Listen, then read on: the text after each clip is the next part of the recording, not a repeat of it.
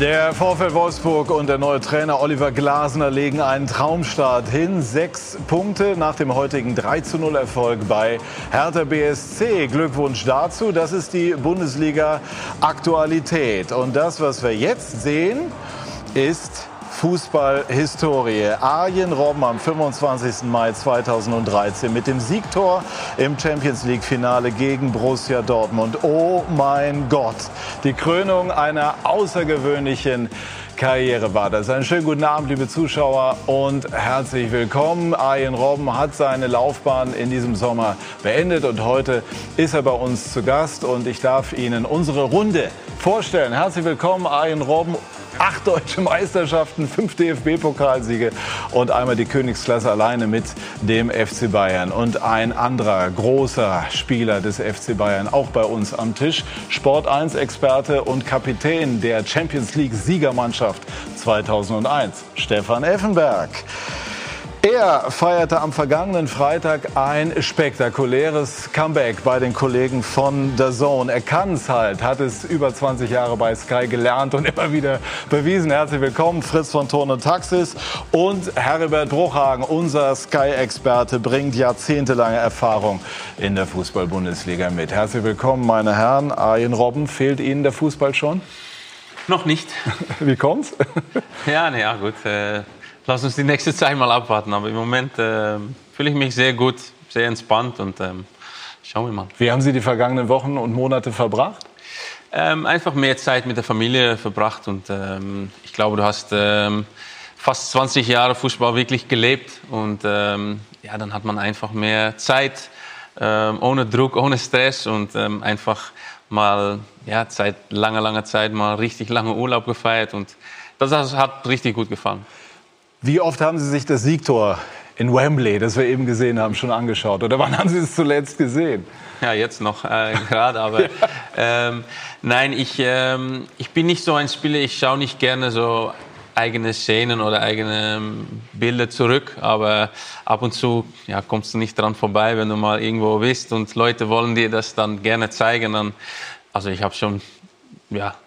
sehr oft angeschaut. Ja, gibt ja auch Schlimmeres, ne? Also wir wollen jetzt, bevor wir über die Bayern und über Arjen Robben und so weiter sprechen, auf die Aktualität, Stefan, des Tages schauen. Sie haben ja selber auch mal beim VfL Wolfsburg gespielt. Sind Sie etwas überrascht, dass das unter dem neuen Trainer Oliver Glasner gleich so gut läuft? Nein, eigentlich nicht, weil sie hatten ja im letzten Jahr schon eine sehr gute Saison, haben sehr stabil gespielt und im Endeffekt hat er eine Mannschaft übernommen, die, die gut aufgestellt wurde. Und das ist jetzt das Ergebnis. Wir sind noch am Anfang einer Saison, aber das ist natürlich ein Traumstart für jeden Trainer, ganz ja. klar. Und weniger traumhaft ist das Ganze gelaufen für Hertha B S C. Und wir hören den Trainer Ante Čović bei Jessica Libertz.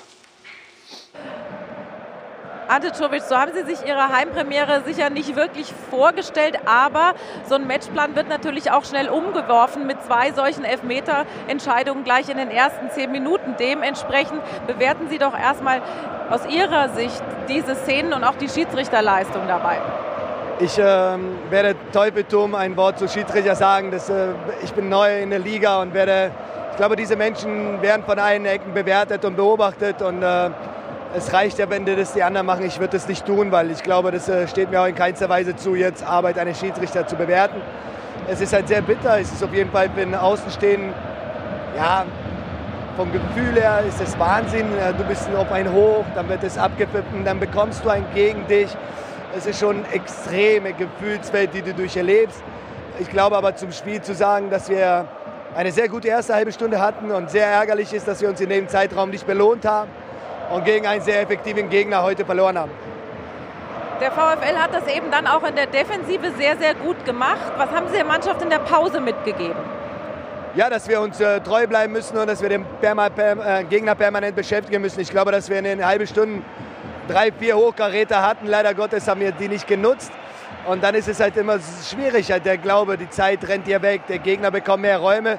Dann nutzen sie die zum zwei null aus und Kontersituation in der dreiundneunzigsten kriegst du drei null.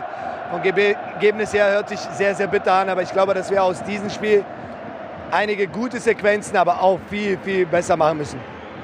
Sie haben äh, Darida rausgenommen, das hat erstmal verwundert, dann haben Sie aber Löwen gebracht, das macht dann wieder Sinn.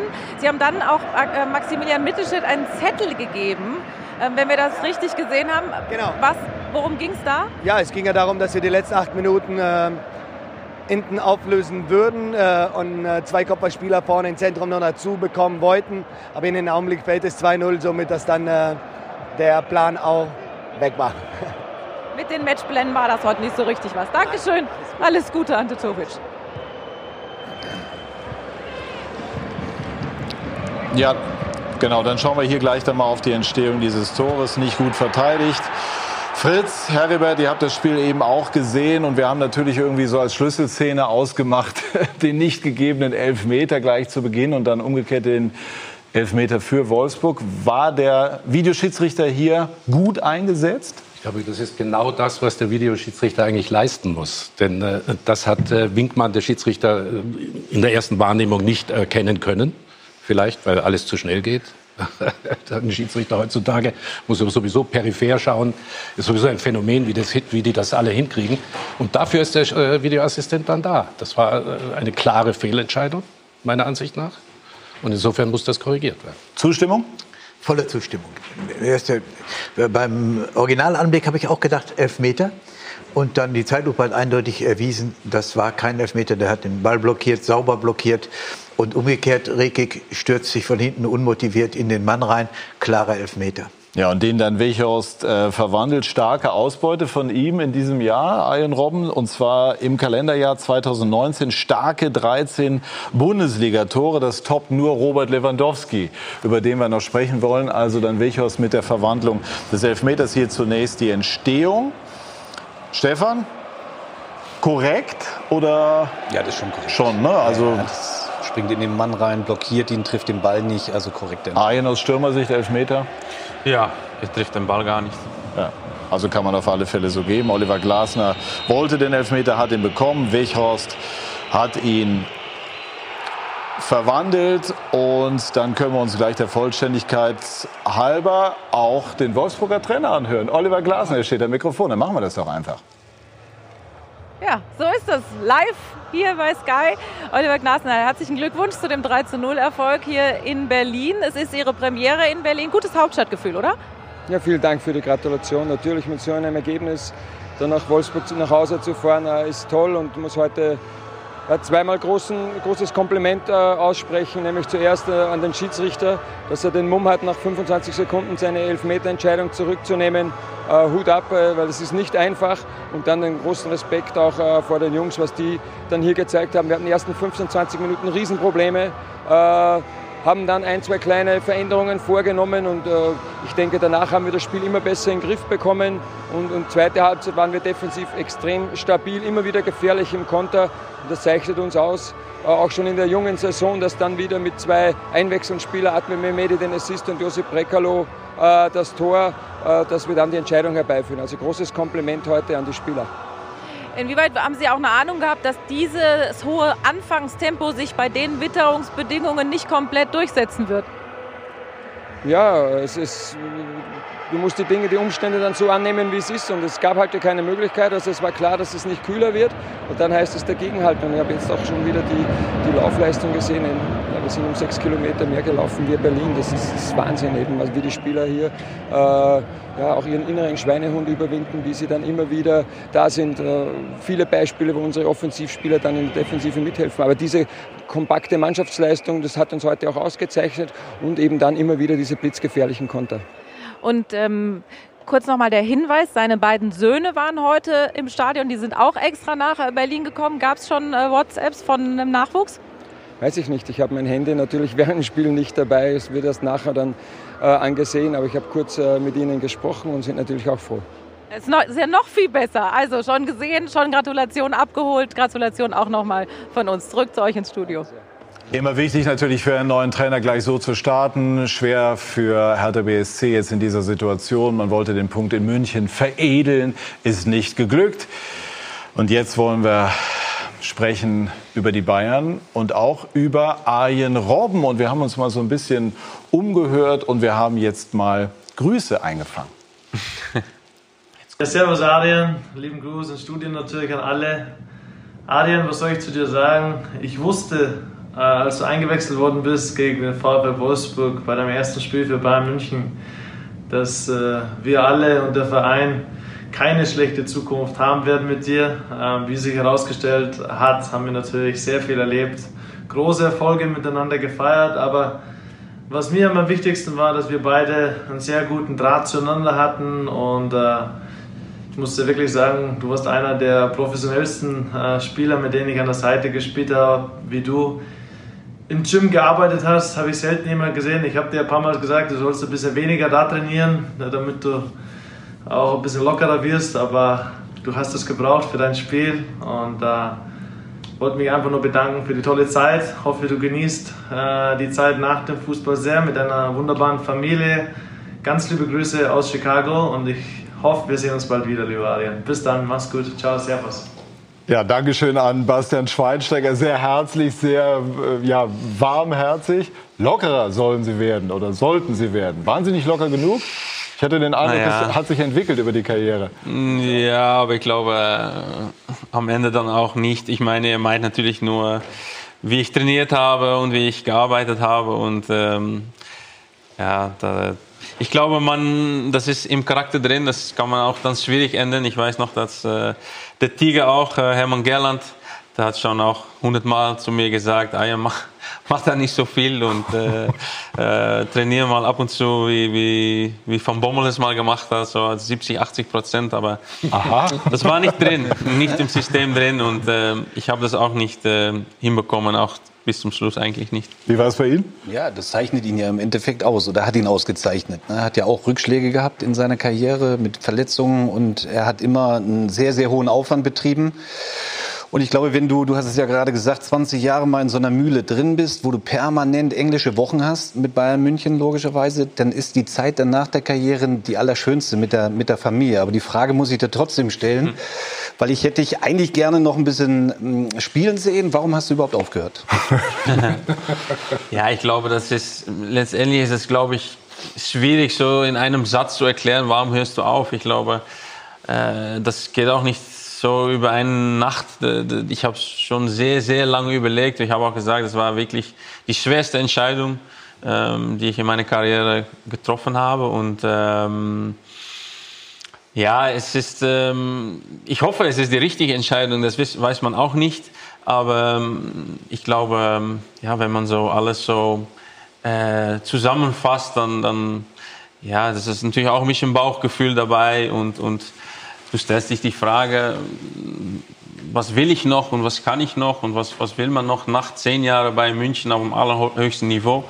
Ähm, ja, das, das ist schwierig und dann kommt alles zusammen und dann am Ende sagst du, es ist gut so. Und, und natürlich... Gab es denn verlockende Angebote? Es gab Eindhoven? Richtig, und das ist auch schön. Ja. Ich meine, ich habe das nur als, als, als, als ein Riesenkompliment gesehen, dass es so viele Angebote gab. Äh, Ähm, Hat Sie denn was gereizt? Haben Sie was ernsthaft überlegt? Nein, ich habe schon ein, zwei Dinge habe ich mir natürlich äh, ganz seriös angeschaut. Ich habe auch Leute, ich habe auch äh, so ein paar Meetings gehabt, mal Vereine angehört, aber... Welche? Ähm, Jetzt können Sie es ja verraten, ist ja schon vorbei. Ja, ich finde das immer, ich behalte das immer lieber für mich nicht. Äh, ich glaube, das ist auch den Verein gegenüber, das ist alles vertraulich gewesen und äh, es gab schon ein paar gute Angebote, aber wie gesagt, das hat auch nichts mit den Vereinen zu tun. Am Ende habe ich gesagt, es ist gut so und ich höre auf. Also ich glaube, er hat ja mehr Zeit im, im Gym und in der Reha verbracht, fast mehr Zeit als auf dem Spielfeld, ja, wenn man das unterm Strich einmal wirklich genau beobachtet. Das hat mich immer fasziniert, diese Leidenschaft und diese Beharrlichkeit, alles für seinen Körper zu tun. Und ich glaube, das kann nur ein Spieler... Stefan Effenberg könnte das sagen, wenn du nicht bei der Mannschaft sein kannst, wenn du da in der Säbener Straße immer auf den Rasen schaust und die, und die Kollegen siehst und musst oben schuften und dich quälen und arbeiten, wie er das weggesteckt hat, das ist ein Phänomen. In dieser Leidenschaft, mit dieser Beharrlichkeit. Respekt. Aber ich glaube, er, er musste auch außerordentlich trainieren. Denn wenn ein Sprinter, wenn ein Sprinter über vierzehn Jahre von der Linie kommend äh, ein Spiel so aufzieht, meistens ziehen sie sich ja mit siebenundzwanzig, achtundzwanzig ins Mittelfeld zurück, dann musst du alles für deinen Körper tun. Und Arjen hat wiederholt auch Faserrisse und Zerrungen gehabt, was ganz natürlich ist. Und er hat nur vierzehn Jahre von der Linie in so einem hohen Tempo spielen können, weil er außerordentlich auch im Gym und an sich gearbeitet hat. Also und jetzt ist, wenn ich das jetzt mal runterbreche, ja. würde ich sagen, er hat die Entscheidung getroffen für seine Familie. Ja, auch, auch das, das kommt sicherlich dazu. Ja, ich, äh, ich glaube, wenn man nochmal, weil ich glaube, viel länger wäre es ja auch nicht. Du spielst ja nicht, ich, ich glaube, ich hätte nicht bis vierzig gespielt. Dann war es vielleicht noch ein, zwei Jahre. Hätten sie ins Tor dann gehen müssen, wie bevor. Naja, weiß nicht, aber du siehst dann natürlich die ganze Familie nochmal mit. Und stell mal vor, da geht's nicht. Oder Fußball läuft es nicht so. Oder physisch ähm, hast du da ein bisschen Probleme. Und dann bist du irgendwo, wo du dann im Moment außer Fußball dann vielleicht nicht sein willst. Und, und wie gesagt, äh, wir bleiben auch deswegen auch, ich glaube, das ist auch ein Grund, wir bleiben auch noch ein Jahr in München einfach wohnen, leben und ähm, ähm, mal ohne Fußball. Und, und deswegen sage ich, ich glaube, das hat auch mit der Entscheidung zu tun. Ja. Jetzt haben die Bayern eine neue Nummer zehn. Der hat gestern sein Debüt gegeben, Stefan. Coutinho. Hebt er die Münchner auf ein neues Niveau? Also das Potenzial hat er auf jeden Fall, ohne Frage. Er ist ein herausragender Spieler mit außergewöhnlichen Fähigkeiten. Die Frage ist halt, wie schnell fügt er sich ein. Aber normal, wenn du so eine hohe Spielintelligenz hast, sehe ich da eigentlich kein Problem. Ist auf jeden Fall ein Gewinn für den F C Bayern und ich muss sagen, auch für die gesamte Bundesliga. Ja, also ich glaube auch, die Bayern sind ja jetzt in, in den zehn Jahren, wo Ribéry und Robben gespielt haben. Das gab ja einen Kulturwandel, einen spielerischen Kulturwandel bei Bayern München. Sehr viel von der Seite gekommen mit diesem Doppel, mit Lahm und Robben und Alaba und Ribéry. Wenn du jetzt natürlich, das, das wird auch Robert Lewandowski, zu dem wir ja noch dann intensiver kommen, aufwerten. Weil er hat natürlich von der Seite jetzt diese Möglichkeiten mit Coman, mit Perisic und mit, mit Gnabry, aber eben auch den Coutinho, der ja wahrscheinlich auf der zehn spielen wird und dann diese Steckpässe spielt und so weiter. Das, die Bayern werden viel variabler sein und für den Gegner noch weniger berechenbar werden, wenn er sich einfügt. Und ich glaube, jetzt bei diesem Kader, den wir haben, brauchst du natürlich einen Trainer, Niko Kovac, der wahrscheinlich ein, ein Spitzenmoderator sein muss. Also er hat ja sowieso schon relativ gut moderiert in der Rückrunde, aber er wird noch mal ein Stück drauflegen müssen. Das wird schwierig. Es muss sich herausstellen, wie diese doch alle doch mit großem spielerischen Potenzial ausgestatteten Mittelfeldspieler, wie sie dort die richtige Dosierung finden. Wenn das Ganze zu verspielt wird, wenn das Ganze zu sehr äh, auf die individuellen Fähigkeiten, auf die fußballerischen Fähigkeiten abgestimmt ist, dann äh, kann das optisch sehr schön im Mittelfeld aussehen, aber in der Zwischenzeit hat der Gegner auch die Chance, sich zu formieren.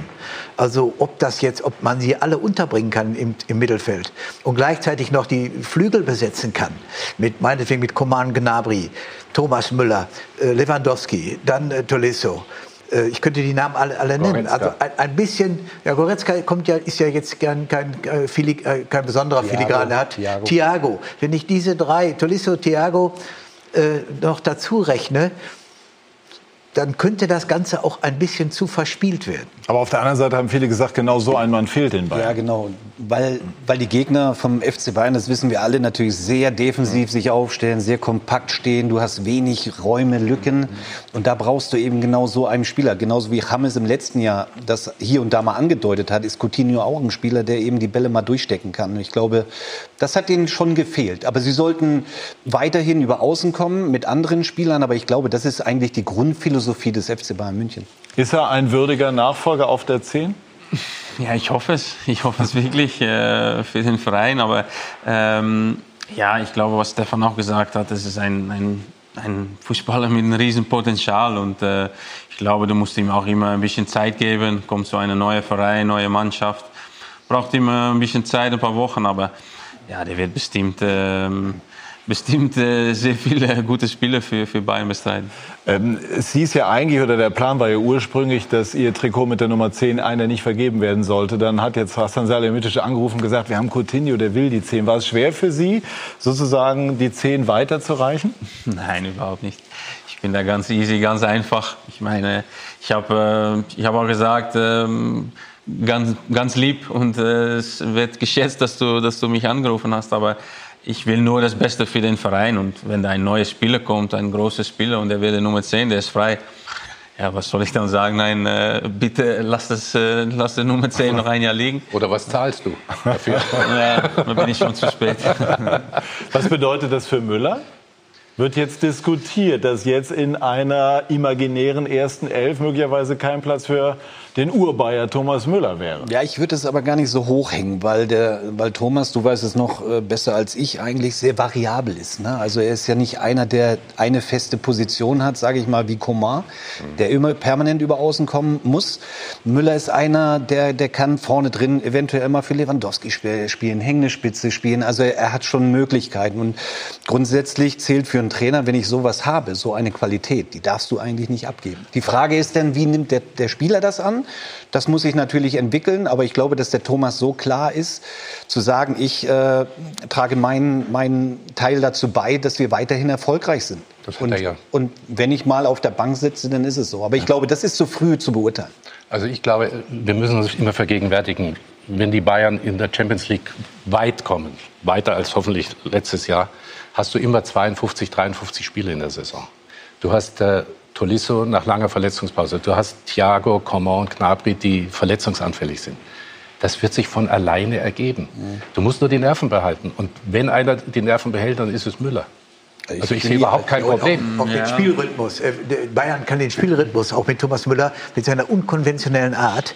Wenn mal möglicherweise nichts geht, ist Thomas Müller doch immer eine Waffe. Eine Waffe, der irgendwie doch etwas anders agiert und, und immer wieder auch das Tor sucht. Also, also diesen Spielertypus brauchst du auch. Ja, ich glaube, also ich glaube auch kein Geheimnis. Ich habe das, wo ich selber noch gespielt habe, auch schon mal oft gesagt. Ich bin ein großer Fan auch von Thomas. Ich glaube, er hat Qualitäten, in, der hat keine in dieser Mannschaft. In, also ich, ich, ich will fast noch sagen, unsere Mannschaft. Es ist, er hat große Qualitäten und die braucht man auch. Und äh, er ist ein Mannschaftsspieler und er läuft die Räume, äh, läuft er an, er geht in die Tiefe ähm, und er ist halt für mich ein sehr, sehr wichtiges Spieler, hat er auch gezeigt. Ich glaube, er zeigt, schau mal, die letzte Phase von letzter Saison, die, die Rückrunde, hat er überragend gespielt. Und, und, und das ist immer natürlich, da kommt ein neuer Spieler, ein neuer Star. Aber ähm, es gibt auch Spieler, die schon länger da sind und die haben auch Qualitäten. Und ich, ja, ich, wie gesagt, ich, ich bin ein, ein großer Thomas Müller-Fan und die kann man immer gebrauchen in einer Mannschaft. Er macht die anderen im Grunde besser, ne? Müller, durch seine Spielweise. Ja, er spielt auch manchmal vielleicht, dass er sogar selber nicht ein, ein Topspiel spielt oder am Ball, dass er vielleicht nicht so überragend oder nicht auffällt. Aber trotzdem ist er wichtig, weil er reißt die Lücken auf und, und davon können andere profitieren, auch, auch Lewandowski. Das heißt, in Ihrer ersten Elf wäre immer trotz Coutinho auch für Thomas Müller Platz? Ich bin aber nicht der Trainer, aber wie gesagt, äh, bei mir wäre einer der ersten auf dem, auf dem, auf dem Zettel, ja. Ja. Wir diskutieren gleich weiter über die Bayern und werden dann unter anderem darüber sprechen, wie wertvoll Robert Lewandowski einmal mehr jetzt auch schon zum Saisonstart ist. Bei Sky neunzig, die Fußballdebatte.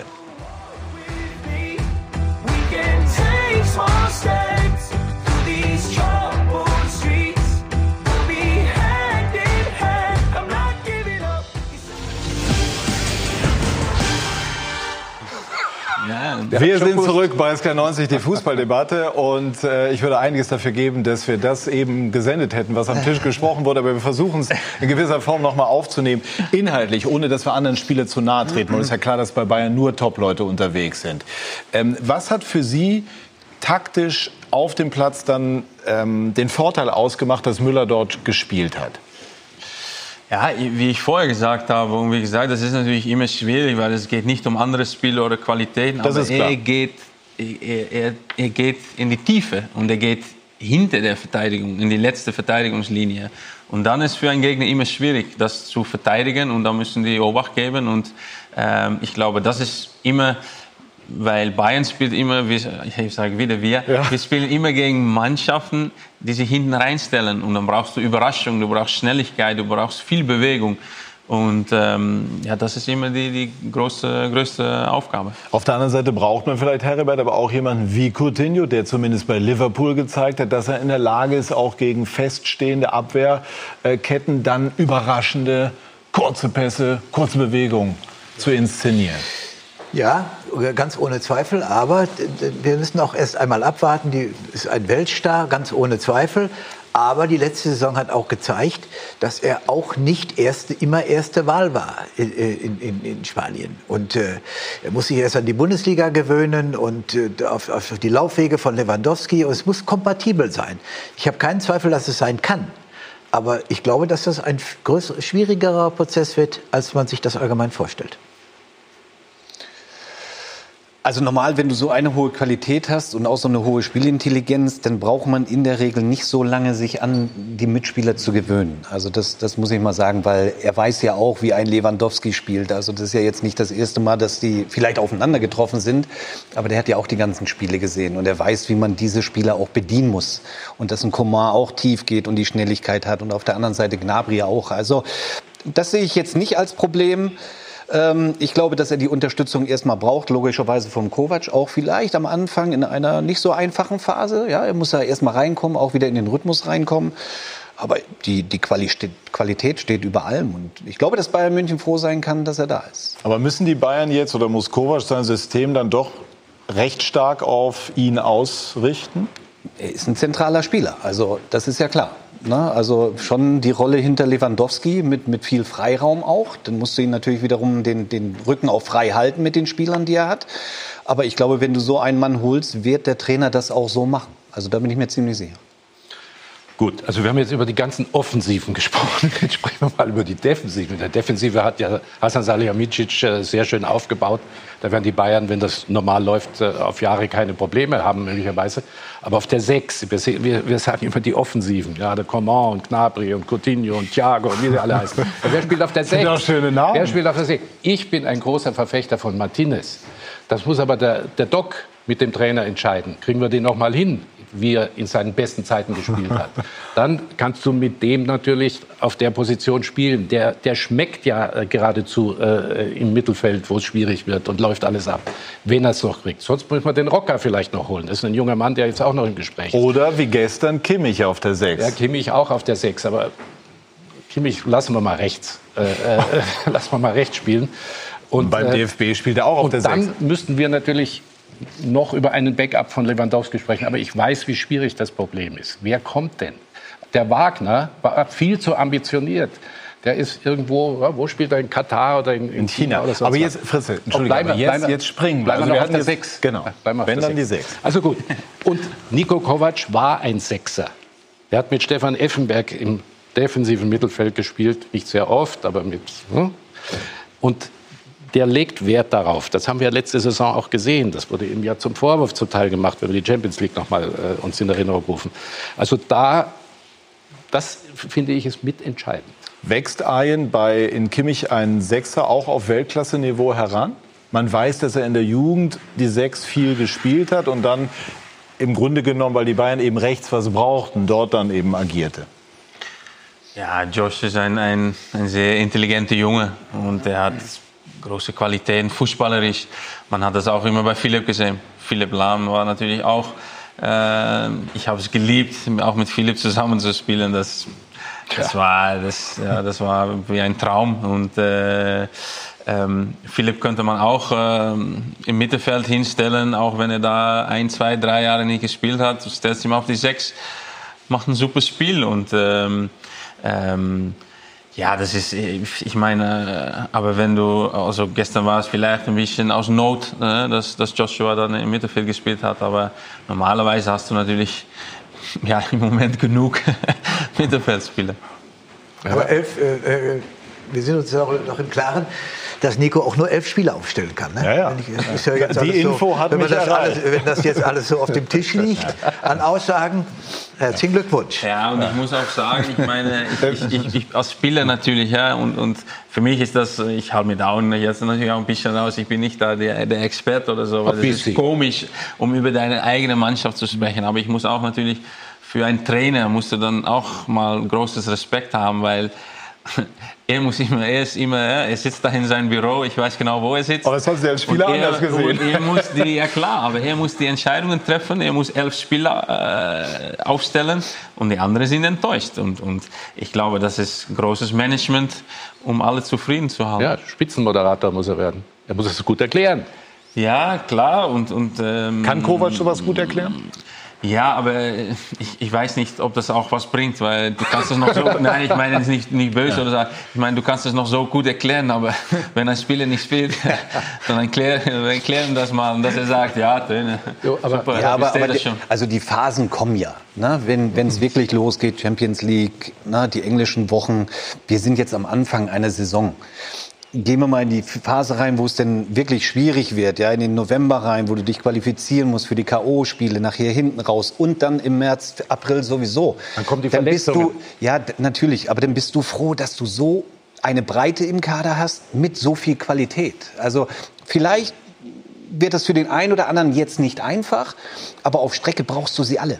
Und das musst du moderieren, das stimmt schon. Aber ich glaube, dass Niko Kovac das kann. Außerdem. Ja, zumal ist ja, wenn ich das kurz sagen darf, Fritz, es gab ja Kritik an den Bayern. Der Kader Eben. ist nicht breit genug, genau. ist zu dünn. Und jetzt haben sie ja nun schon, äh, ich will nicht sagen nachgebessert, das wäre zu wenig, sondern sie haben ja jetzt im Kader Qualität auf sehr hohem Niveau zugeführt. Ja. Und äh, die, werden, die Spieler werden sie auch brauchen, schätze ich. Ja, ja, aber das, das ist doch der, eigentlich der Traum jedes Trainers, dass du so, aus so, mit so viel Qualität äh, eine Mannschaft zusammen äh, designst. Ja, ja, das ist das Wort. Also doch lieber so als andersrum. Es gab ja ständig. Aber eine, eine neue Situation. In den letzten zwei Jahren waren die Bayern diejenigen, die die wenigsten Spieler eingesetzt haben in der gesamten Bundesliga. Ja, das darf man nicht vergessen. Also einen schmalen Kader, einen engen Kader, hoch, mit hochqualifiziert. Aber eine solche Breite hatten sie in den letzten zwei Jahren nicht. Mhm. Aber es war immer die Frage, was ist, wenn Lewandowski ausfällt? Ja, ja. Fällt ja nicht aus. Ja. Er hat achtundvierzig Spiele gemacht und vierzig ja. Tore gemacht, ist ganz klar. Ja. Wie alt ist er jetzt? Der ist nie verletzt. Zum Beispiel gestern auf Schalke. Drei ja. Stück, jetzt schon fünf Tore in den ersten ja. beiden Spielen. Alle äh, wir schauen vielleicht auch gerade mal auf die Tore. Der wird irgendwie gefühlt, wird Lewandowski immer besser, immer noch besser. Er kann es in jeder Situation. Zunächst der Elfmeter, danach dann dieser äh, wahnsinnige Freistoß. Also erst der Elfer, letzter Schritt in einem flüssigen Ablauf, insofern regelkonform, dann dieser Freistoß. Arjen, hat er die geübt im Training? Ja, ja, übt er. Ja. Aber ja, das ist ähm, auch physisch, äh, das ist eine schau, Maschine. Schau, wie er schaut. Ja? Nein, das ist, äh, ja, so kann man schon eine, eine neue Saison anfangen, glaube ich. Zwei Spiele, fünf Tore. Es ja. wurde ja hier mal diskutiert, vor ein paar Monaten, ist er Weltklasse oder nicht? Du, du kennst ja den Experten, der gesagt hat, nein. Didi Hamann?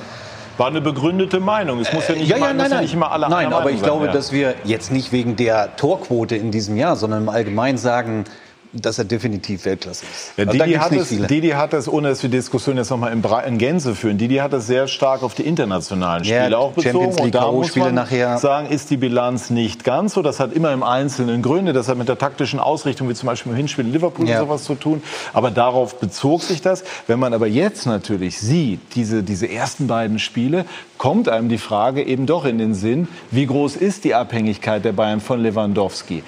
Das sagt ja auch viel über seine Stärke aus. Also schau, ich habe das ja vorher gesagt, Wagner hat man versucht, ja, das, ja. das war nicht zu machen. Mandžukić ist ein Thema, fände ich gut, aber ich weiß genau, wie die Diskussionen sein werden. Mandžukić will immer spielen. Gut, der ist jetzt auch nicht mehr der Jüngste, vielleicht kann man sich arrangieren. Und ich glaube eben, dass Niko Kovac sagt, Perišić und Mandžukić, die kenne ich, die kann ich in meiner Muttersprache auch ansprechen. Vielleicht kann ich das gut moderieren. Aber Mandžukić mit Lewandowski, ob das auf Dauer gut geht, der will ja spielen. Ja, die Bayern haben das der war ja auch unangenehm in München. Auch, auch du weißt, wenn der nicht ne? gespielt hat, äh, der Mandžukić, der war für die Mannschaft super, weil der sich voll eingesetzt hat und der Mannschaft geholfen hat. Aber wenn er nicht gespielt hat, war er unausstehlich. Und du auch. Ich nicht, ganz brav. Ja, aber das ist das Problem. Wen, wen, wen gibst du ihm denn an die, an die Seite? Hm. Ja, das, das, ja, du musst ja niemanden Lewandowski an die Seite stellen. Also, ja, nein, aber dahinter. Ja, ja du, du hast denn schon mit Müller, sag ich mal, ja, das geht. Eine Möglichkeit nach wie vor. Gnabry und ich glaube, dass man auch dadurch Flexibilität gewinnt. Ja, durch den Coutinho-Einkauf einfach, dass du vielleicht im System auch mal was veränderst. Ja. Und, ähm, ich glaube, das kommt dem F C Bayern auch zugute. Sollte Lewandowski mal für eine gewisse Zeit ja. ausfallen, was ich ihm nicht wünsche. Also wenn, er mit Mandžuk, wenn Mandžukić kommt, dass du da auf zwei Spitzen gehst, also dann ja, wüsste ich gar nicht. Ja, aber Mandžukić, man darf das nicht äh, jetzt ich glaub, vertauschen. Ich glaube, die Diskussion ist sehr spekulativ, ja. jetzt, weil die Bayern ja, das eigentlich ja, ja, mit Mandžukić und, und Mandžukić damals, hat. Das war vor Jahren. Jetzt ist er in so einem Alter, wo er sich vielleicht sagt, okay, mit einer Backup-Situation wäre ich jetzt auch zufrieden. Aber da wollen wir gar nicht hinaus. Ich glaube, dass Bayern München nach wie vor sehr abhängig ist von Lewandowski, ganz klar. Mhm. Ähm, Lewandowski über Jahre hinweg konstant wirklich hervorragende und herausragende Leistung gebracht hat. Was jagt da hinterher? Natürlich Champions-League-Titel. Deswegen mhm. ist er zum F C Bayern gekommen. Und deswegen fordert er auch hier und da mal einen Neuzugang. Ähm, deswegen hat er es ja auch öffentlich gemacht. Aber ich glaube, das ist das Ziel, was er hinterherjagt. Also ja. nicht um die fünfte, sechste, siebte Meisterschaft, sondern er will diesen Henkelplatz. Ja, und die Zeit, die Zeit läuft. Er genau. hat jetzt gestern ja, ja. bei uns im Interview gesagt, zu so fünfundneunzig Prozent könnte er sich vorstellen zu verlängern. Ist er im Punkto Trainingsfleiß, Trainingseinsatz, Lewandowski noch verrückter im positiven Sinne gewesen als Sie oder war das so in etwa auf einem Level? Naja, na, jeder ist da anders, aber äh, du brauchst ihm nur ja anschauen, äh, schau mal seinen Körper an und dann weißt du genug. Und, äh, das ist schon die richtige Antwort, glaube ich. Äh, Top, ne? Ja, und, und, und bei manchen ist es auch so, ich, nicht, dass ich bei ihm etwas wegnehmen will, aber von der Genetik, von, von, da gibt es Leute, die sind nie verletzt. Und äh, da gibt es noch eine, da gibt es viele Beispiele. Ich meine, Joshua Kimmich hat auch, weiß ich nicht, wie viele Spiele gespielt. Müller, äh, Müller nie verletzt. Äh, äh, Niklas Süle ist auch, auch nie verletzt. Äh, weißt du, das, es gibt so diese Spieler. Haben Sie da manchmal so neidisch rüber? Ja, klar. Weißt du, vor allem, wenn der, der, der Niklas dann, der kommt auf den Trainingsplatz und der haut erst mal fünf, sechs Bälle aus äh, dreißig, vierzig Meter aufs Tor. Dann, dann tun mir die Muskeln schon weh, ja. Aber phänomenal ist ja auch, dass Lewandowski das Standbein immer irgendwie in der Luft hat. Er wird ja auch oft gefoult. Oder er flankt auch. Oder er hat immer auf, auf den, er, er steht nie mit dem platten Fuß auf, am Boden, sondern selbst wenn er von der Seite abgegrätscht wird oder so, er ist immer irgendwie so, dass er zwar gefoult wird, aber dass man ihn nicht so erwischt, dass es zu einer Verletzung führt. Glauben Sie, Stefan, dass Timo Werner, der bei Leipzig verlängert hat, Glückwunsch an die Leipziger, ist für die mit Sicherheit ein Coup, ja. auch in gewisser Form diese Konkurrenz zu Lewandowski nicht wollte, angenommen, es hätte gegenseitiges Interesse gegeben? Es wäre nicht nur die Konkurrenz zu Lewandowski, das wäre ja über Außen, wo er ja auch durchaus äh, spielen Klar. kann, ist natürlich auch eine hohe Konkurrenz. Also ich denke, dass die Entscheidung, die er jetzt getroffen hat äh, für äh, R B Leipzig, eine absolut nachvollziehbare ist. Und das hat er auch richtig gemacht. Er setzt damit ein Zeichen. Mhm. Und ich glaube, sie sagen sich auch, ja, vielleicht sind wir Stand heute die dritte Kraft in der Bundesliga, aber wir haben, wir haben hohe Ziele. Damit hat er ein klares Zeichen gesetzt. Und umgekehrt für die Bayern, ist es für die, ist den Bayern da was durch die Lappen gegangen oder ist das aus Sicht der Münchner nach Ihrer Einschätzung okay? Nee, das ist in, absolut in Ordnung. Die Offensivkräfte, die die Bayern haben, muss ich sagen, ist absolut ausreichend, um, um, um die Titel das mitzuspielen. Fehlt jegliches Vorstellungsvermögen, dass äh, Timo Werner mit dem Bayern-Team kompatibel wäre. In Leipzig findet er mit Sabitzer, mit all seinen äh, Mitspielern ein, eine gewisse Beweglichkeit, die, seine Schnelli- die seiner Schnelligkeit große Möglichkeiten gibt, in Räume reinzustoßen, große Räume zu haben. Ich stelle mir vor, Lewandowski, äh, Gnabry, äh, Coman und äh, die Offensivspieler, das ist, der Raum ist viel zu eng. Bayern hat immer einen kompakten Gegner und äh, Timo Werner braucht Raum, er hat Qualität und ich glaube, dass er in Leipzig genau dort der richtige Mann am richtigen Ort ist. Und bei Bayern, äh, das würde nicht passen. Der richtige Mann am richtigen Ort war über zehn Jahre auch Arjen Robben beim F C Bayern München. Jürgen Müller schwelgt jetzt noch mal in wunderbaren Erinnerungen. Robben, Dynamik, Technik, Schnelligkeit, Schussstärke. Der ist ja vergleichbar mit einem Formel eins Motor. Wenn er das okay kriegt, dann startet er durch. Und absoluter Ehrgeiz. Wahrscheinlich hat der Fußball in seiner langen Geschichte kaum einen gesehen, der all diese Dinge so genial vereinte. Als Spieler wusste man, wenn Arjen auf dem Platz steht, ist da jemand, der das Spiel unbedingt gewinnen will. Profidebüt in Groningen mit sechzehn, erste Meisterschaft mit Eindhoven. Er ist neunzehn, hat viele Haare und kommt über links. Dann Chelsea unter Mourinho, immer noch meist über links. In Madrid befördern sie ihn auf die andere Seite. Sein Spiel erreicht eine neue Dimension. Bayern interessiert sich für ihn, doch er gilt als verletzungsanfällig. Es gibt Vorbehalte. Uli Hoeneß rief mich an und sagte, wir können den Arjen haben.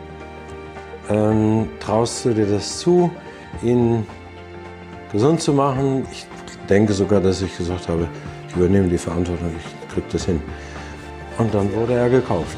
Robben schlägt ein mit seinem Trick.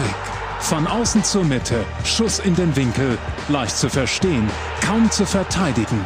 Mit Ribéry bildet er ein kongeniales Flügelduo.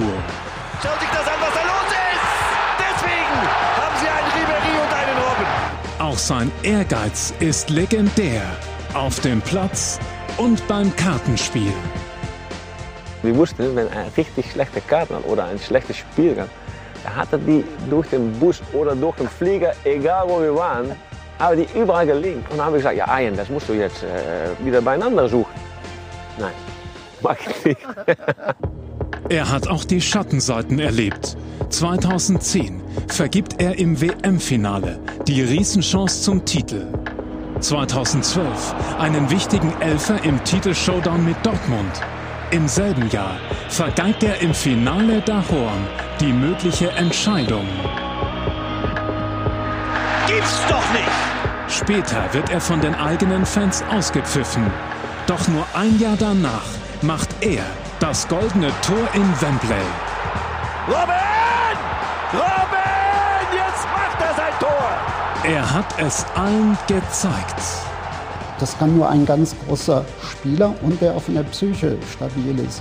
Ja, gehört sicher zu den drei, fünf besten Spielern der Welt. Viele haben ihm ja mal einen gewissen Egoismus vorgeworfen, aber es war trotzdem immer irgendwo im, im Sinne der Mannschaft. Also er hat der Mannschaft mit unglaublich wichtigen Toren so sehr geholfen, dass wichtige Titel gewonnen werden konnten. Robben, schlechter Verlierer beim Kartenspiel, genialer Champion auf dem Platz. Einer der ganz Großen. Also die wichtigste Frage ist jetzt natürlich, wo sind denn die Karten dann gelandet, wenn sie irgendwie in der Gegend rumgeflogen sind? Ja, wir hatten immer mehrere Stapel dabei. Sind sie wirklich so schlimm beim Kartenspielen? Ja, allgemein einfach schlechte Verlierer. Egal, was man spielt, ob es ein Spiel ist, zu Hause, Kartenspiel oder was auch. Also gewinnen. Sie lassen die Kinder nicht gewinnen? Nein. Auch nicht beim Mensch ärgerlich nicht? Mit nein. nein. Warum? Nein, die müssen auch lernen, dass es auch Verlieren gibt. Und äh, nein, ab und zu natürlich schon. Ich meine, äh, ab und zu schaust du mal weg oder machst du mal. Aber ich meine, wenn du, wenn du, wenn du spielst, äh, mit den Kindern vielleicht ein bisschen weniger, aber normalerweise geht's zur Sache. Also Karten hin oder Karten her. Wir haben über die vielen Verletzungen gesprochen und ich glaube, Arjen hat sehr viele große Trainer gehabt. Das war Hiddink schon in, in Eindhoven, Mourinho. Fünf Trainer, zweimal Heynckes in München. Ich glaube, kein Trainer, ich weiß nicht, ob du mir das bestätigen wirst, war so wichtig wie äh, Hans-Wilhelm Müller-Wohlfahrt, mhm. der Doc. Ja. Als er z- zurückkam von der Weltmeisterschaft zweitausendzehn, hatte er eine sehr schwere Muskelverletzung. Ich glaube, darüber kann man jetzt sprechen. Da war ein Riesenloch im Muskel. Ja, der ist noch immer. Ja, es ist noch immer. Ja, klar. So, ja. Und da kam doch die Wichtigkeit von Müller-Wohlfahrt. Ich kann mich erinnern, ich habe mich selber oft überzeugt in, in der Allianz Arena. Äh, vor jedem Spiel war er, war, er in der, äh, war er in der Praxis bei Müller-Wohlfahrt, hat sich checken lassen. Und beim Aufwärmen gab es immer Blickkontakt zwischen Müller-Wohlfahrt und Arjen Robben.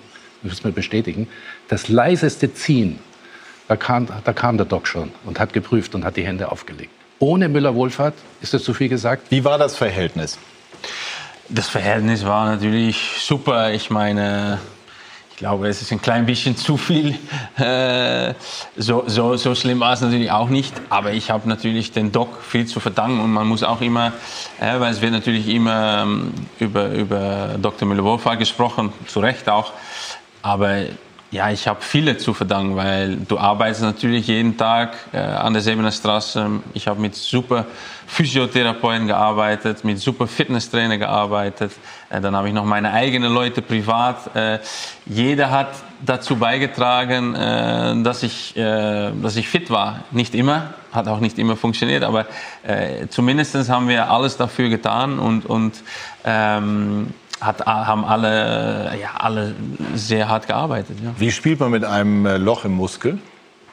Naja, das geht. Das war eine ein ganz schwere Verletzung und äh, das ja, ist eigentlich auch ein, ein, ähm, eine ziemlich komische Geschichte auch. Oder komisch, aber ich habe mir damals äh, in zweitausendzehn, äh, vor der W M, habe ich mich ziemlich schwer verletzt.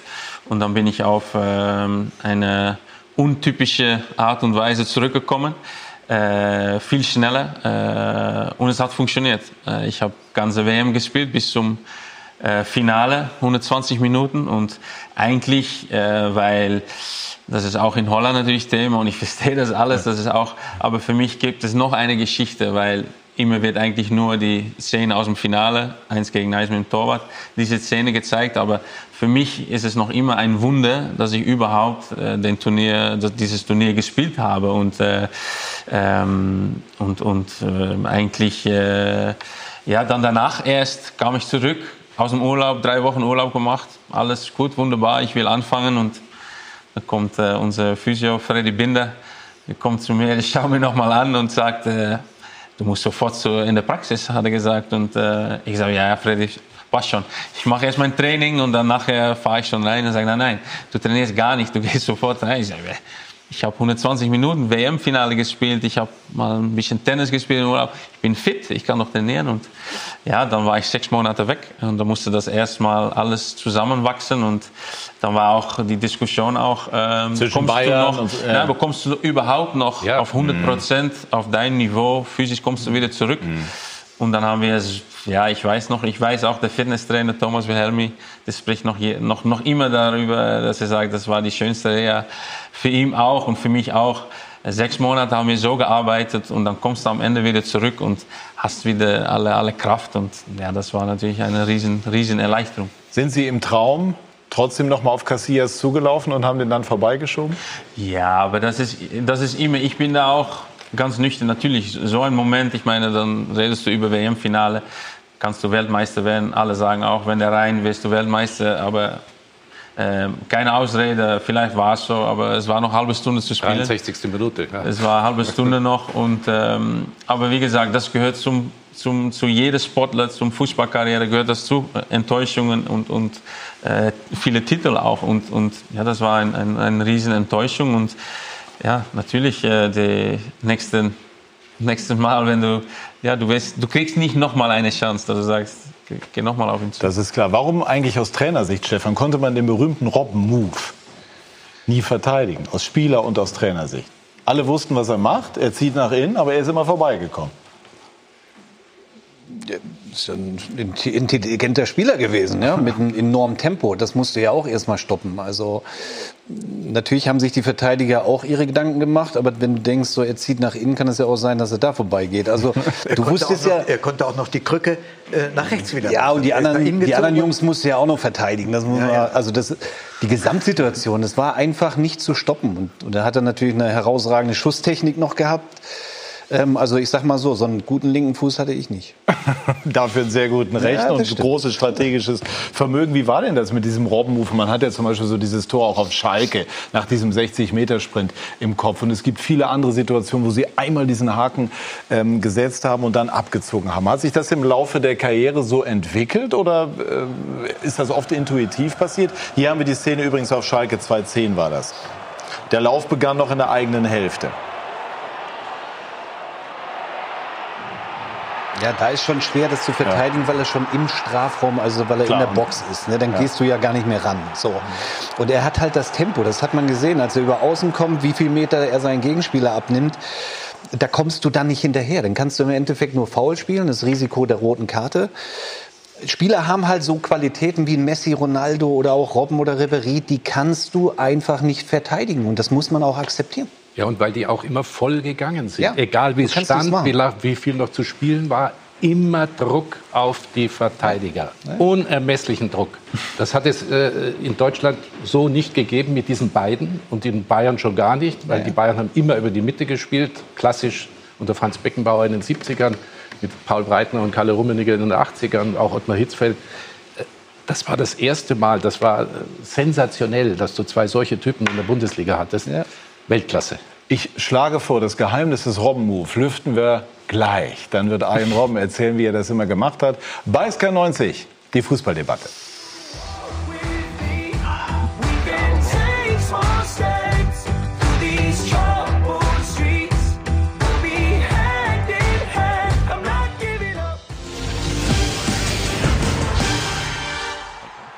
ordentlicher Schuss. Wir sind zurück bei S K neunzig, die Fußballdebatte, und haben versucht, Arjen Robben jetzt das finale Geheimnis seines Robben-Moves zu entlocken. Das, was auch alle Abwehrspieler in Deutschland und Europa wissen wollten. Was ist es denn nun? Das gibt es eigentlich nicht, glaube ich. ich. Wir haben vorher auch darüber gesprochen, dass es halt richtige, richtiges Timing äh, und, und warten, was der Verteidiger macht. Und ich glaube, die Überraschung muss auch immer bleiben. Ich glaube, du kannst nicht jedes Spiel immer mal neunzig Minuten lang, immer mal nach innen, nach innen, nach innen. Du musst über die Kombination suchen, äh, manchmal über außen, und dann kommt natürlich mal, dann kam immer mein, mein phänomenales rechter Bein dazu. äh, nein, die habe ich nie genutzt. Und ähm, nein, wie gesagt, ich glaube Timing und, und ähm, ja, immer Schnelligkeit und Kontrolle behalten über den Ball. War das Champions-League-Finale, das Verlorene, dann auch in der Summe mit der ähm, nicht gewonnenen Meisterschaft in Dortmund, war das der schwierigste, der bitterste Moment in Ihrem Leben? Und dann auch die Pfiffe in dem Freundschaftsspiel gegen die holländische Nationalmannschaft? Ja, das war schon hart. Äh, vor allem das erste natürlich. Äh, weil wir waren eigentlich in zweitausendzwölf, wir waren ein dreimal Zweiter. Also Bundesliga Zweiter, Pokalfinale verloren und äh, Champions League Finale verloren. Und ähm, bei mir ist noch immer sehr gut, habe ich in Erinnerung, dass wir dann am ersten Trainingstag, weiß ich noch ganz genau, waren wir in Trentino, Trainingslager, und ähm, da hast du schon, natürlich im Nachhinein ist das immer einfach zu sagen, aber da hast du so gespürt, gemerkt, diese ganze Woche, zwei Wochen, dass wir da waren, da war sowas so von in der Mannschaft, so ein Gefühl, und jetzt erst recht, und jetzt schlagen wir sowas von zurück. Und ähm, ja, das finde ich noch immer das Allerschönste, das, das kann man nicht, auch nicht in, in Spiele oder in, in, in Wörter kann man das, glaube ich, nicht äh, sagen. Das ist einfach dieses Gefühl, dass du merkst, einfach die ganze Mannschaft, alle, die, die brennen und die wollen. Wir haben da Trainingslager gehabt, aber eigentlich könnte die Bundesliga an dem Tag schon anfangen, weil wir waren schon bereit. Wie bei euch? Genau dieselbe Situation, neunundneunzig Champions League Finale gegen Manchester United in Barcelona, wo wir das Spiel verloren haben in fünfundsiebzig Sekunden, glaube ich. Sind wir auch in den Urlaub, dann muss ich sagen, dann tut das schon verdammt weh. Ne? Mhm. Das kriegst du auch nicht so einfach raus, aber dann sind wir auch ins Trainingslager gegangen und dann hast du diesen Zusammenhalt des Teams gespürt einfach. Und auch die Ansage von damals Ottmar Hitzfeld, unser Trainer, der gesagt hat, wir arbeiten noch ein paar Jahre zusammen und wir haben die Qualität, diesen Titel zu gewinnen. Und das war eine klare Ansage und dementsprechend haben wir gearbeitet. Wenn du natürlich persönlich so einen Elfmeter verschießt, das sind schon Situationen, die kriegst du auch in dein Leben nicht wirklich raus. Ja, das sind, das sind Momente, die will keiner haben, aber die gehören dazu. Und wenn du es dann schaffst, eben aufzustehen und zu sagen, du musst dir die Motivation draus ziehen, das ist ja die hohe Kunst der Weltklasse-Spieler. Und die, die Guten, die richtig Guten, die schaffen das. Und dann gibst du dir Antworten. Das ist euch dann zweitausenddreizehn ja gelungen, ähm, als ihr den Titel gewonnen habt. Aber wie gesagt, aufzustehen, man kann das immer so leicht sagen. Aber wenn du in der Situation drin bist, dann musst du es auch machen. Und du warst ja Führungsspieler und von dir erwartet man das dann auch, ja? Eben nicht liegen zu bleiben, dir Gedanken zu machen, sondern voranzugehen. Und das habt ihr ja gemacht, genauso wie wir dann zweitausendeins, als wir den Titel dann geholt haben. Haben Sie was Vergleichbares erlebt, Herr Ribéry? Ja, auf, auf einem anderen Niveau. Ja, aber ich bin auch in, in, in der Aufstiegsrunde, als Trainer in der Aufstiegsrunde zur zweiten Liga gewesen. Äh, wir haben die Aufstiegsrunde, den, den, ich habe auch in, in der neunzigsten Minute äh, den Aufstieg äh, in die zweite Liga als Trainer verpasst. Und äh, das sind Enttäuschungen auf anderer Ebene. Aber das ist auch nicht, äh, nicht schön. Und man hat auch, man hat auch immer Erinnerungen auch an eigene Fehlleistungen, die man verbracht hat. Ich habe mal in Tennis Borussia aus, aus einem Viertelmeter den Ball noch im leeren Tor noch unter die Latte bekommen. Während ich im Tor war, war der Ball aber draußen. Ja, ja. Also mit einem einfachen, mit dem Spann habe ich den Ball hochgeschickt. Und, und äh, das sind so, ist aber gar nicht vergleichbar auf, auf dieser Ebene. Aber es tut auch weh. Ja, ja. Das ist ja, es tut klar. Auch weh. Auch Albträume. Ja. Und wie war das dann, ähm, als es die Pfiffe vom eigenen Publikum gab? Haben Sie da in dem Moment auch mal darüber nachgedacht, die Bayern zu verlassen? Ja, vielleicht ganz, geht das ganz kurz durch den Kopf. Und damals haben wir natürlich oft die Frage bekommen, äh, ob ich nicht, äh, ob ich jetzt äh, darüber nachdenke zu gehen. Aber ja, ich habe, ähm, ich glaube, wie, wie der Stefan auch gesagt, du gehst in Urlaub, äh, das tut weh und du willst eigentlich schnell, so schnell wie möglich wieder anfangen. Und ähm, ja, ich habe Dafür, Hat also, Heynckes ja, sie bekannt. damals aufgefangen? Ja, ich, ich, ich habe natürlich, äh, natürlich alle, alle wir, als, als, als ganze Mannschaft äh, sind wir noch näher zusammengerückt. Und, ähm, ähm, aber es war halt natürlich schwierig. Und, ja, aber dann gehen wir zu viel in Detail, da kann man natürlich viel über diskutieren. Die Pfiffe, waren das die eigenen Fans, weil es war ein offenes mhm. Spiel und es war ganz schlecht kommuniziert vor dem Spiel, dass ich vertraglich eigentlich nur für die Nationalmannschaft spielen dürfte. Das haben, haben keine, hat keiner gewusst und so gibt es so einige Sachen, was man vielleicht dann so halb gut reden kann für die eigenen Fans. Aber ich muss mal aber ganz kurz was dazu sagen, weil in solchen Situationen Führungsspieler flüchten nicht. Und wenn man dann die Rückendeckung hat vom Trainer, in diesem Fall war es ja Jupp Heynckes, ja, Jupp, ja. wenn du das hast, dann marschierst du auch wieder voran. Also und dann gehst du voran. Also apropos marschieren, äh, war das nicht so, dass Jupp Heynckes zu Frank und zu, zu dir, Arjen, gesagt hat, äh, Freunde, wenn wir das Triple holen wollen, er hat nicht vom Triple gesprochen, aber wenn wir das gut machen wollen, müsst ihr beiden auch nicht an der Mittellinie anfangen zu spielen, ja, sondern ihr müsst nach hinten ziehen. Ihr müsst Lahm und Alaba entlassen oder mit denen zu be- beiden zusammen das Spiel aufziehen. War das nicht sehr wesentlich? Ja, aber das hat er eigentlich schon von Anfang an gemacht. Das hat eigentlich nichts zu tun mit zweitausendzwölf, weil wir haben ihn zweitausendzwölf auch gemacht. Deswegen waren wir auch, sonst waren wir auch nicht im Finale, nicht, nicht deswegen, aber ja, da sind wir auch weit gekommen und haben wir eigentlich auch gut gespielt, aber ja, das war, hat er immer gesagt, äh, der Trainer. Und äh, ich glaube, es war ganz lustig. Vor einer Woche war ich auf dem Sportbild äh, in Gala. Da hat Jürgen Klopp das, glaube ich, auch gesagt. ähm, wir haben da noch Titel gewonnen, wir sind noch Meister geworden. Aber er hat gesagt, wenn, wenn Frank und ich dann anfingen zu, zu verteidigen, dann ja. war es vorbei. Und, äh, aber das, das ist genau, was auch der Trainer Jupp Heynckes, was er, genau was er, was er wollte, hat gesagt. Mhm. Alle zusammen, alle elf nach vorne, alle elf nach hinten. Und du hast dann auch gemerkt, das hat uns dann auch Spaß gemacht. Wenn Natürlich. der Trainer so da nachdruckt, da, das, das so sagt, hey, das müssen wir machen, dann macht das auch Spaß, wenn bei fit waren wir. Wäre ihre, Karri- wäre ihre Karriere ohne Ribéry möglich gewesen, in diesem Maße? Ja, möglich schon, aber es war schon anders gewesen. Und äh, ich glaube, ja, wir haben... Wir haben so viel Spaß miteinander gehabt und, und das, ich glaube, was wir vorher über Coutinho, diese, dass, dass man, wenn du so, dass du eigentlich keine, nicht mal eine Minute oder eine Sekunde brauchst, du, du fühlst einander so gut an, sofort. Und das war vom ersten Training, ersten Spiel an, wo wir das Spiel gegen Wolfsburg, zwei Tore, dass wir das zusammen gemacht haben, das, ja, ich, ich habe ihm viel zu verdanken und es war mir ein, eine große Ehre, mit ihm zusammenzuspielen. Wäre Sané jemand, trotz seiner Verletzung, der einen Robben, einen Ribéry ersetzen könnte, um einmal auch den aktuellen Bezug nochmal herzustellen? Nochmal ganz kurz zurück zu dem Punkt. Also Frank Ribéry war ja auch eine enorme Entlastung für ihn. Also mhm. es ging ja dann nicht nur, alles stürzt sich auf Robben, sondern auf der anderen Seite ist noch ein anderer Weltklasse-Spieler, den müssen wir auch verteidigen. Mhm. Also ich glaube, das war die perfekte Mischung zu dem Zeitpunkt. Mhm. Sané, um noch mal einem auch so ein bisschen genau. diesen aktuellen Bezug herzustellen. Ja. Wäre das für die Bayern trotz seiner jetzt erlittenen Verletzung äh, immer noch eine Option? Wäre er jemand, der auf Dauer für die Bayern auch eine solche Rolle also, annehmen könnte? Also wenn, wenn ich Sané einen Tipp geben kann, dann ist es dieser, dass er sich konzentrieren soll auf seine Rückkehr, auf eine Reha und dann auf die Europameisterschaft zwanzig zwanzig. Ich glaube, das sollte er im Kopf haben, da hingehen, wieder fit zu sein. Und da sollte im Kopf nicht der F C Bayern eine Rolle spielen, Stand heute. Das ist meine Meinung.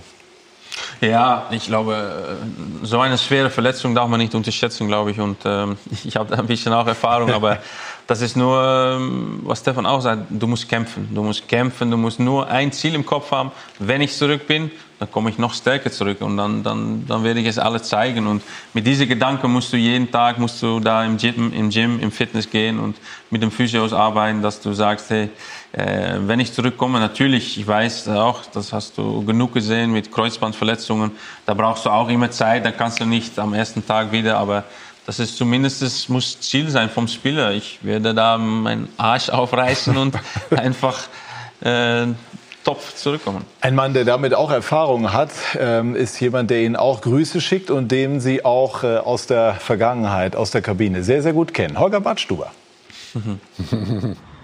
Servus Arjen. Ich hoffe, du genießt die Freizeit ohne große Verpflichtungen. Es war ein Privileg für mich, mit dir trainieren zu dürfen, dich tagtäglich erleben zu dürfen und zum Glück auch viele Titel mit dir zu gewinnen.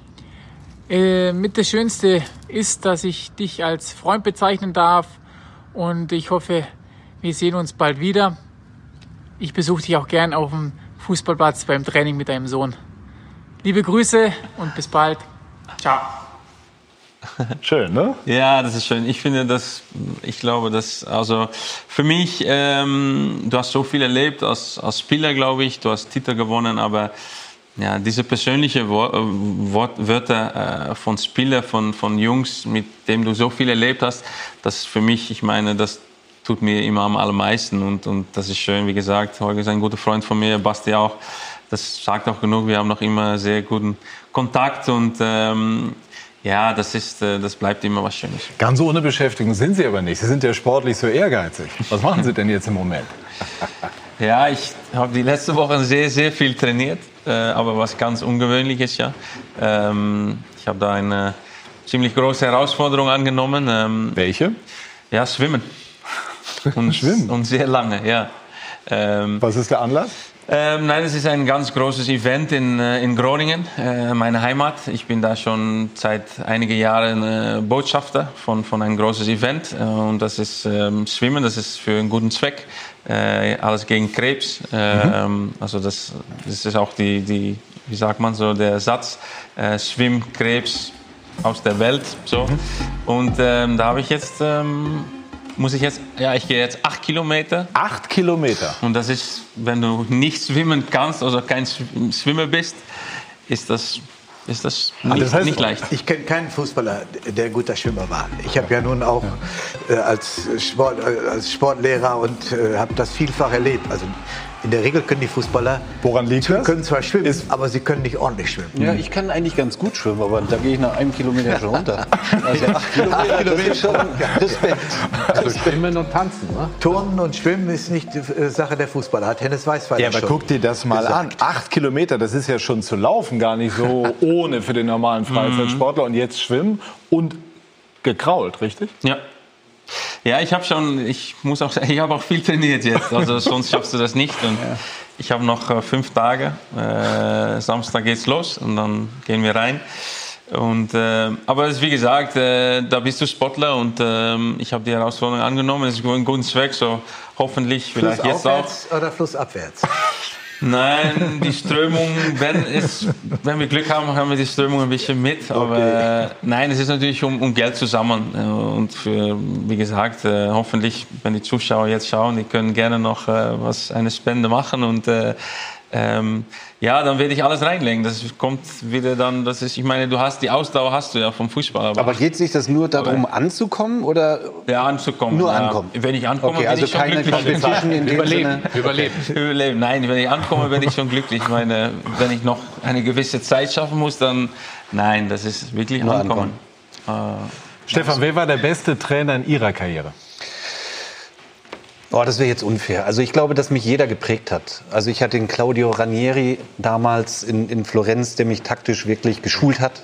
Von, von A bis Z wirklich mir alles mitgegeben hat. Ich hatte um, Ottmar Hitzfeld, der in der Menschenführung ganz hervorragend war. Ich hatte Jupp Heynckes in jungen Jahren, sechsundachtzig, siebenundachtzig mit in Gladbach. Ja. Ich weiß das noch. Und dann wurde er reifer und dann ging's. Nein, ich, also jeder Trainer gibt dir irgendetwas, das ist doch ganz klar. Ne? Also Bernd Kraus auch in Mönchengladbach, auf eine andere Art und Weise. Ja, das erste Mal. Auf eine andere Art und Weise. Ähm, aber den Besten ähm, so herauszuküren, das wäre unfair den anderen gegenüber. Ich glaube, jedem, ich habe jedem etwas zu verdanken, ganz klar. Das ist bei Ihnen auch so. Ne? Sie haben ja auch die ganz großen Namen gehabt. Sie haben Uli Hoeneß auch nicht als Trainer, aber eben in Funktion, als Manager, als Präsident erlebt. Ja, nein, das ist auch, weil ich habe vor kurzem habe ich dann einmal gesagt, äh, Pep war für mich der aller allerbeste. Aber wie gesagt, das ist nicht, das hat nichts mit anderen Trainern zu tun. Das ist, das wäre genau unfair. Und ich habe, das war für mich äh, ja auch eine so eine große Ehre. Ich habe mit so vielen guten Trainern arbeiten dürfen und und auch mit äh, mit Herr Heynckes auch äh, haben wir natürlich sowas Tolles erlebt und und menschlich, ich habe noch immer, ähm, das ist auch was, ja, nicht, nicht ungewohnt, glaube ich, aber nicht gewohnt, dass, dass äh, ich habe noch immer guten Kontakt. Manchmal hat er mir angerufen, dann letzte Saison, wo ich dann verletzt war, hat er mir auch angerufen und das zeigt auch viel und ähm, Also ich habe ihm auch sehr viel zu verdanken, aber auch Louis van Gaal, äh, musst du immer aufpassen, wenn du mit Namen anfängst, weil ich habe so viele gehabt. Das ist, die Namen sind hat, schon hat, gut, ne? Hat, hat, hat so viel Spaß gemacht, ja. und, und ähm, ja, du lernst von, von, von allen. Lernst etwas. Und wenn man so viel gelernt hat, kann man sich dann vorstellen, selber Trainer zu werden? ähm, Im Moment nicht. Ich habe nicht die große Ambition, dass ich sage, ich will auf dem höchsten Niveau wieder Trainer werden. Äh, dann gehst du sofort wieder voll im Geschäft rein. Und, äh, haben Sie denn schon eine Idee, was werden könnte? Ähm, na, ich habe auch gesagt, bewusst will ich auch ein bisschen Abstand nehmen jetzt vom Fußball. Und, ähm, also ich sitze jetzt hier und dann sieht, sieht ihr mir nicht mehr die nächsten Monate vielleicht. Aber ähm, nein, ich werde meinen, ähm, meinen eigenen Sohn trainieren. Das mhm. mache ich dann schon bei uns. Wie alt ist er? Äh, der ist jetzt sieben. Und äh, da werde ich anfangen, einfach Spaß und mit den Jungs Spaß zu haben. Aber, aber auch äh, gewinnen? Naja, das müssen die machen, ja, ja. ich nicht. Und, äh, nein, sonst, äh, ich will mir bewusst äh, einfach Zeit nehmen. Zeit für die Familie, keine großen Verpflichtungen. Äh, und dann, äh, dann schauen wir mal, was auf mich zukommt, auf uns als Familie zukommt. Und dann, ja, ich bin da, bin da ganz entspannt eigentlich. Jetzt kommt auf uns noch zehn Minuten zu. Die beliebte Diskussion Handspiel. Ehrlich? Ja. Ne? Handspiel, ja wow. oder nein. Ähm, Videoschiedsrichter, wann soll er eingesetzt werden? Wir haben nämlich gestern bei Schalke gegen Bayern, das ist der aktuelle Bezug, wir haben es ja auch heute einmal erlebt, das ist ja gut eingesetzt worden, zwei Situationen gehabt. Schauen wir uns vielleicht mal die erste an, ähm, die von Schalker Seite durchaus nachvollziehbarerweise sehr kritisch bewertet wurden. Und zwar war das hier Pavard. Nicht von Schiedsrichter Fritz als Elfmeter gewertet und auch nicht nach Rücksprache oder Überprüfung sozusagen nochmal rausgeschickt worden, sondern als ähm, nicht elfmeterwürdig eingeschätzt. Wir können ja den Schiedsrichter, den wir dazu befragt haben, auch einmal zu dieser Situation hören. Sie haben jedes Mal nicht auf Elfmeter entschieden. Warum nicht? Ja, in der ersten Szene mit Pavard war es für mich ähm, aus einem Zweikampf heraus, wo ja praktisch der Spieler Pavard im Lande Anflug ist, möchte ich sagen. Der Arm ist da weit weg, das ist richtig vom Körper, aber für mich eben unabsichtlich. Kann aber verstehen, dass man in der Szene, gibt sicherlich auch Argumente für Strafstoß, weil wir eben sagen, die Arm, der Arm ist relativ weit abgespreizt vom Körper, aber halt nicht über Schulterhöhe. Nichtsdestotrotz muss ich schon sagen, ja, also das ist eine kritische Situation und da kann man sicher auch auf Elfmeter entscheiden, ja. Sie haben sich diese Situation nochmal angeschaut. Würden Sie das nach Ansicht der Bilder jetzt anders entscheiden? Ja, das ist schwierig zu sagen. Ich würde es wahrscheinlich anders entscheiden, kann aber nachvollziehen, dass ich nicht rausgeschickt worden bin, weil es eben keine hundertprozentige falsche ähm, Entscheidung von mir war. Deshalb kann mich dann der Videoschiedsrichter auch nicht rausschicken, weil er natürlich auch die anderen Argumente, die ich gerade genannt habe, dann noch äh, mit in die Waagschale wirft. Heribert, wir beide haben, als Sie beim H S V noch in Funktion waren, mal ein Interview geführt in Bremen. Da haben Sie sich auch ziemlich aufgeregt. Können Sie jetzt der Argumentation folgen, dass man hier das Handspiel von Pavard nicht als elfmeterwürdig einschätzt? Ja, kann ich folgen, weil äh, Pavard dem, der, der Aktion völlig den Rücken zudreht. Und der wird also praktisch äh, von hinten an den Arm äh, geköpft. Und äh, das ist äh, für mich nicht, also es ist zwar ein Nachteil für Schalke null vier, aber äh, da habe ich Verständnis dafür. Habe ich Verständnis für die Entscheidung, unabhängig jetzt von der neuen Satzung und von den neuen Regeln. Aber wir müssen zwingend noch über die zweite Situation sprechen. Ich würde aber gerne erst ja. einmal Fritz okay. dazu hören. Also wir haben ja letztes Jahr immer beklagt, dass äh, Köln zu oft eingegriffen hat. Die Hoheit muss beim Schiedsrichter bleiben. Und das hat der Mann in Köln auch zu bedenken. Wenn es keine glasklare Fehlentscheidung ist, ja, das muss man ja sich immer noch mal vergegenwärtigen, dann bleibt die Entscheidung auf dem Feld. Und das finden wir im Prinzip gut. Eingreifen darfst du nur, wenn es eine klare Fehlentscheidung ist. Und der Assistent in Köln hat ja gesehen, dass Fritz eine, eine, eine gute Sicht hatte, mhm. das gut einschätzen konnte. Deswegen hält er die Finger weg. Beim zweiten, jetzt kommen wir dann zum zweiten. Nee, einmal noch Stefan zum ersten. Also für mich ist das Elfmeter. Mhm. Natürlich kann Pavard nichts dafür, natürlich steht er mit dem Rücken zum Spiel, aber der Ball geht ja aufs Tor. Wahrscheinlich hält Neuer den Ball, wenn er aufs Tor kommt. Aber das ist jetzt mal alles relativ. Aber man kann diskutieren. Ja, und dann soll der, soll, soll der nicht eingreifen. Also, also Sie hätten sich Nur gewünscht, klar, dass, dass... Also Sie sehen es als glasklare Fehlentscheidung und hätten sich gewünscht, dass er zumindest rausgeht. Ja, klar. Und, und ich glaube, wenn man das Interview eben kurz gehört hat, dann, dann war er sehr wohl ein bisschen am Zweifeln und hat gesagt, man hätte auch anders entscheiden können. Die Situation für die Schiedsrichter sind nicht leicht, das muss man betonen. Aber für mich ist das ein Elfmeter. Aber findest du nicht, dass, äh, dass wir haben doch immer dafür plädiert, dass der Chef, soll der Chef bleiben auf dem Felde? Er sieht und das die, ist eben nicht hundert Prozent. Ja, aber ich verstehe deine. Ich ja, verstehe ja, ja, ja, aber wenn der Ball in der Bewegung an den Arm geht und der köpft aus fünf, sechs Meter aufs Tor, dann erwarte ich von Köln, dass sie den Schiedsrichter rausschicken und sagen, hey, bitte noch mal, äh, check das noch mal. Das und, und, dann, und dann kann das nur den Pfiff geben zum Elfmeter. Das, das ist meine Meinung. Aber meine Meinung muss ja nicht immer richtig sein. Nein, aber, geben, man kann ihn geben, aber... Ja, ja, eben, es aber es ist eben nicht. Aber es bleibt, es ist und es bleibt, es wird immer wieder diskutiert und das bleibt, das bleibt und das, das tut mir auch leid, das tut mir leid für die Fans, für die Fußballfans, das tut mir aber ja. auch leid für die Schiris, weil die müssen die Entscheidung treffen. Ja, es ist, es ist ein ganz schwieriges Thema und ähm, ja, das... Da, da also Schiedsrichter wirst du nicht. Nein, das glaube ich nicht. Ja, das Schlimme ist ja, dass ja gar nicht mehr so sehr über das Spiel gesprochen wurde. Bayern mhm. hat verdient gewonnen, mhm. so, das muss man auch mal festhalten. Mhm. Sondern man geht dann immer auf diese zwei, drei Szenen, wenn es sie gibt, im Spiel drauf. Und genau darüber... Das Gut, sind natürlich ja. dann auch, können Schlüsselsituationen sein. Wir haben eben die zweite Situation auch schon angesprochen, können wir jetzt auch noch mal drauf schauen. Heribert, Sie wollten da auch schon was zusammen ja. mit Perišić. Elfmeter, ganz klar. Weil nämlich der Ball, den er um die Mauer rumschneidet, möglicherweise auch den Weg ins Tor gefunden hätte. Also hier geht der Arm zu weit un, äh, unnatürlich raus. Das ist eine Abwehrbewegung des Armes. Und hier hätte ich ganz klar, da, das ist Elfmeter. Also da hätte ich auch gesagt, ja. Köln hätte dann zumindest sagen müssen. Köln hat natürlich zuerst gesehen, dass äh, Marco Fritz eine optimale Sicht auf die Situation hatte. Aber ja, gut. Aber das, so, ja, ja, ja, ja. in der realen ja. kannst du das kaum... Ja, also es ist nicht versuche, erkennbar, ne? Das geht so schnell. Wollen wir einmal ganz kurz den Schiedsrichter Meter, hören? Ganz klar. Ja, einmal den Schiedsrichter, der hat das nämlich anders wahrgenommen. Hören wir mal rein. Perišić-Situation ähm, ist in der Mauer. Er springt hoch in der Mauer, hat den... die Hand oder den Arm relativ nah am Körper. Natürlich ist da ein klares, geht der Ball klar an die Hand, aber es, da ist eben der Arm nicht abgespreizt, von daher dort dann mit Eckball weiter. Also das, tut, das tut mir jetzt mal leid. Ja, ist eine also, aktive Bewegung gewesen. Ob ich ihn jetzt mag, den Schiedsrichter, oder nicht, aber das, was er da sagt, entspricht ja definitiv nicht der Wahrheit. Das war eine aktive also, Bewegung von ja, Perišić.